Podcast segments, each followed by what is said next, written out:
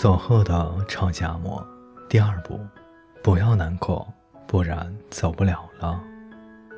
说这个有点突然，不过我们家族的丧礼真的是非常的快活，大家聚在灵堂里喝酒叙旧，这在乡下是常见的光景，但我们家人更无拘无束，聊到兴处还会有人征求死者的同意。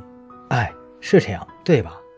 要不然就是看着死者的遗容，越看越难过，趴在地上嚎啕大哭。好不容易被人劝回酒席，隔一会儿又有人拿着酒杯坐在死者的枕边说：“啊，对，对，是有那码事儿。”就这样，有人朗声大笑，寻求死者的附和，接着唉声痛哭，又让旁人来安慰。场景一再重复。有时候突然有人嚷嚷着要唱歌跳舞，到最后真的打起拍子唱歌跳舞，热闹不已。在我们家族里，绝对不会去唱卡拉 OK 时有害羞推脱的情况发生。我们毫无顾忌的一家子，经常争先恐后的抢着麦克风，丧礼会场热闹的像什么地方的庆典。要说热闹的程度，从我在里面是最不起眼的一个人的情况就可想而知了。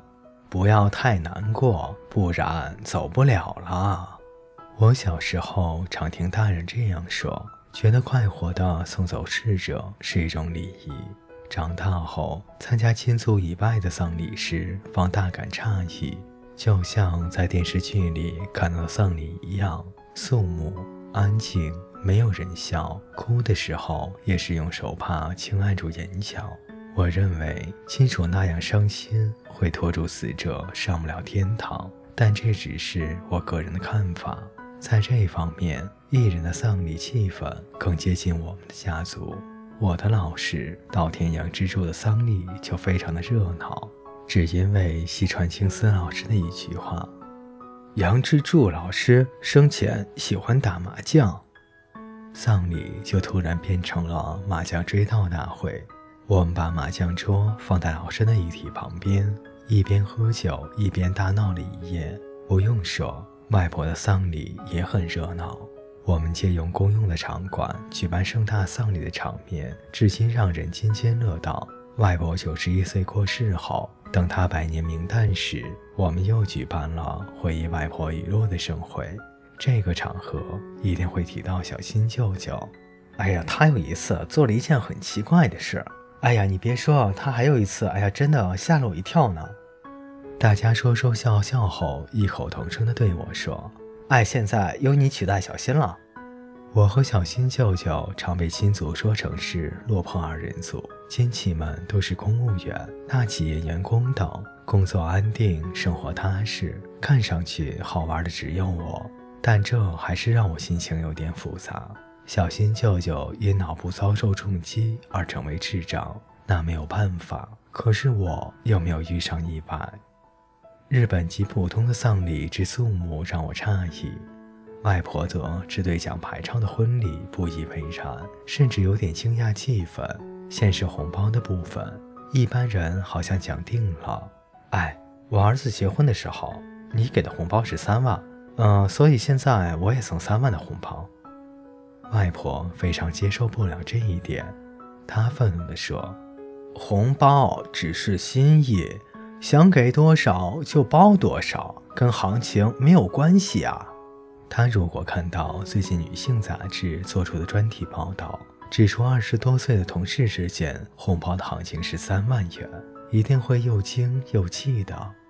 我有一次去关岛参加朋友的婚礼，红包真的是看心意，有人包两美元，也有人包一百美元，有的人只送花束，还有人送美丽的花环。亲朋好友三百人，轻轻松松的来祝贺，欢聚一堂，真是一场热闹美好的婚礼。外婆似乎一直无法理解，为什么和新郎新娘没有关系的某董事长、某社长等等要做到上位。他毫不客气地批判道：“那只是父母的虚荣。那些人若是真心的祝福新人，致辞的时候就不要看稿子嘛。诚然，那些坐在上位的人常常被邀请致辞，但多半是看着稿子念贺词。他们大概怕上台后忘掉，才记下致辞的要点。可是堂而皇之的打开稿子照念，对新郎新娘实在失礼。外婆每次听到新郎新娘经历的时候，都要苦笑。真的有这么优秀吗？听到那些经历，好像每个人从小学起就成绩优异，男的是运动好手，女的贤淑大方，都有大家喜欢的开朗个性，讲来讲去都一样，没有真情实感，这样反而无法展现出新人的好来。丧礼是想来的人就让他来，婚礼呀，最好也是希望他来的人才请。我听到这话，觉得很有道理。当年我带着女友离家出走，一步步走入婚姻，并没有正式的婚礼，因此心里一直期盼哪天办一个热热闹闹的婚礼，让亲朋好友都欢聚一堂。经过了漫长的时间，终于原谅我们的岳父。八年前，一时宣告他来日无多。他告诉我。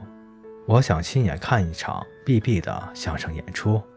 我于是开始计划，要听歌，任何地方都可以听。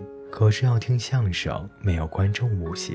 我租下可以容纳两千人的佐贺文化馆当舞台。我邀请阪神巨人队以及其他艺人参加演出。靠着老朋友的帮忙，两千张门票销售一空。既然是为岳父而办。我决定在相声节目表演完后，和太太换上婚礼服装，同台谢幕。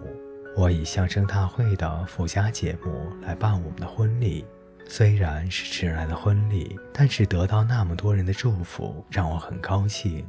很遗憾，外婆不在场，但我确信，这真的是一场充分采纳了外婆意见的婚礼。各位听众朋友，本节故事就为您播讲到这里。感谢您的陪伴，我们下节再见。